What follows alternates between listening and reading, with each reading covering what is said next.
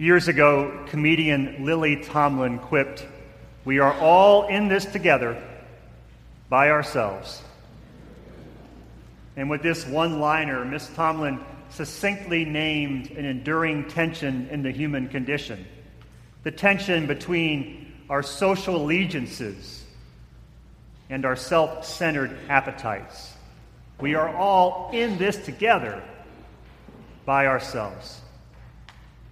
Now, for the last 300 years or so of history, we have been residing squarely on one end of this tension by ourselves.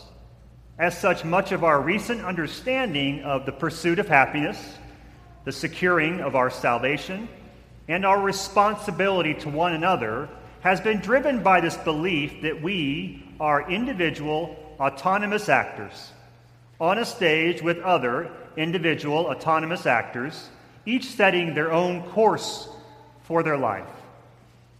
This viewpoint has played out for the last several centuries in the realm of faith in the church, where disciples have been encouraged by faith leaders to secure their own salvation, to embrace their own truth, and to repent of their own sin. And these principles of personal salvation, individual autonomy, and sin understood as a personal problem have guided the church and its practices for centuries, for as long as any of us here can remember. But something is changing. Something is happening. Something is moving out there that's beginning to affect, I think, in positive ways, what's happening in here. In the world outside the walls of the church, we are increasingly conducting our lives, living our lives in a social and informational togetherness. We are more together than we've ever been before. What used to be written in a journal and kept under lock and key under your pillow is now, with one click, shared with anyone and everyone in the world. And what used to happen in some far corner of the world didn't bother us that much, but now we see and hear and feel it. Watching the news, reading the paper, looking at our social media feeds. We are living together more than ever before. Some social scientists even argue, even make the case that much of the conflict, the tension we are experiencing in our world and in our nation, especially right now, this conflict, they argue, is a result of us living, existing in a hyper connected world while still trying to evaluate and navigate that world by ourselves. We're applying old principles, old ways of being, old ways of understanding to a new reality. And it's causing all kinds of, this dissonance is causing all kinds of anxiety and confusion. The tide has come in and we are struggling to pick up our bag and run higher up on shore. As we watch the relevance of the institutional church wax and wane, we can no longer allow ourselves to think that our salvation is just an individual affair. The stakes are just too high. As groups of people on two sides of every issue fight over who is right and who is wrong, who is in and who is out, while the majority in the middle suffers, we can no longer expect to experience God, God's peace, God's salvation in isolation from those who look and think and act differently than we do. The world is just too small now. As we sense that need for a fresh start, a new beginning, a new way of being in the world, not only for us, but for our nation as well, we can no longer, if we ever could, expect to experience God's power, God's grace, God's mercy, and God's love without being active participants in some social network of people, people of faith who believe, who live as if this world is a place where God chooses to dwell. In 2007, using data collected from the Framingham Heart Study, researchers Nicholas Christakis and James Fowler discovered something fascinating about the power of all of our social networks, the ones seen and the ones unseen. The Framingham study's purpose was to track the vital statistics and psychological states of the residents of one Massachusetts town over a period of 50 years. The researchers were initially interested in the impact on social connection, social context, on the health habits of people. But the richness of the data allowed Christakis and Fowler to track the long term behavior in incredible detail of more than 12,000 people living in one town. The results were startling and further undermined the presumption that individuals ever were the rational, autonomous, self reliant decision makers they thought themselves to be. The data made it really clear who one knows, who one relates to, who one is in relationship with affects, directly affects what one chooses to do smoke or not, exercise or not, sleep well or not, eat well or not, watch good TV shows or not. It all depends on who you are hanging out with, who you are talking to, who are you are relating to.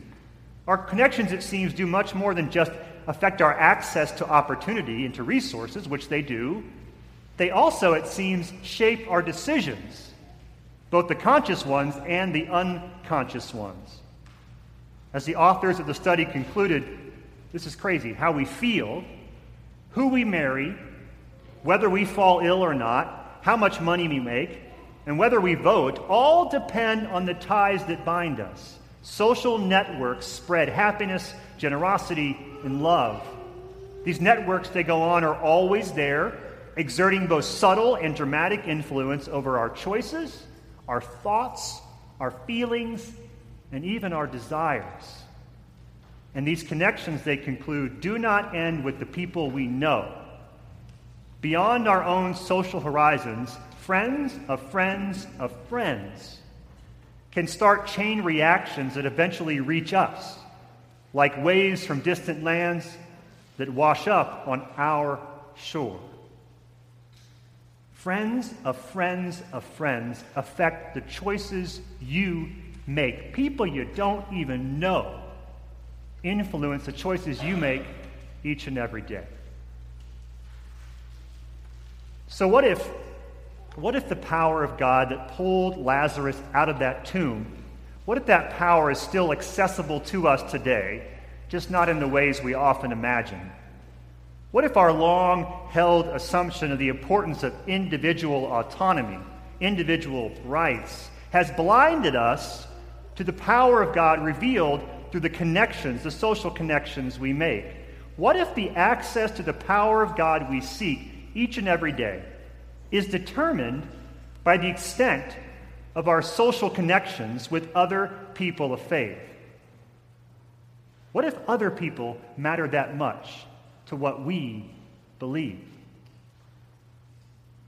The longer I'm engaged in ministry, it's been 17 years now, the more convinced I have become that the more connected to and engaged with we are to a network of people, to a group of people who expect and demand and long and hope for God to act, for God to do something, to do something amazing and new. The more we are connected to that group, the more likely it is that we actually experience in our own life God doing something unexpected and amazing and new.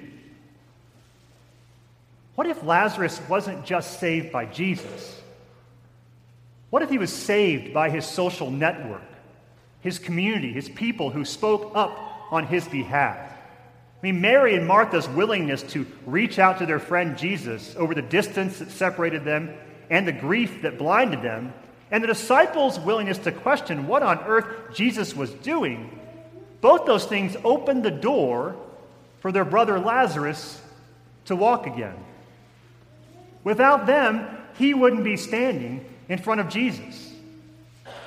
And the amazing news for us today, if you believe in the power of social connection, is that this network of people that saved Lazarus and witnessed the miracle that is his life, this network is one we can still connect to all these years later.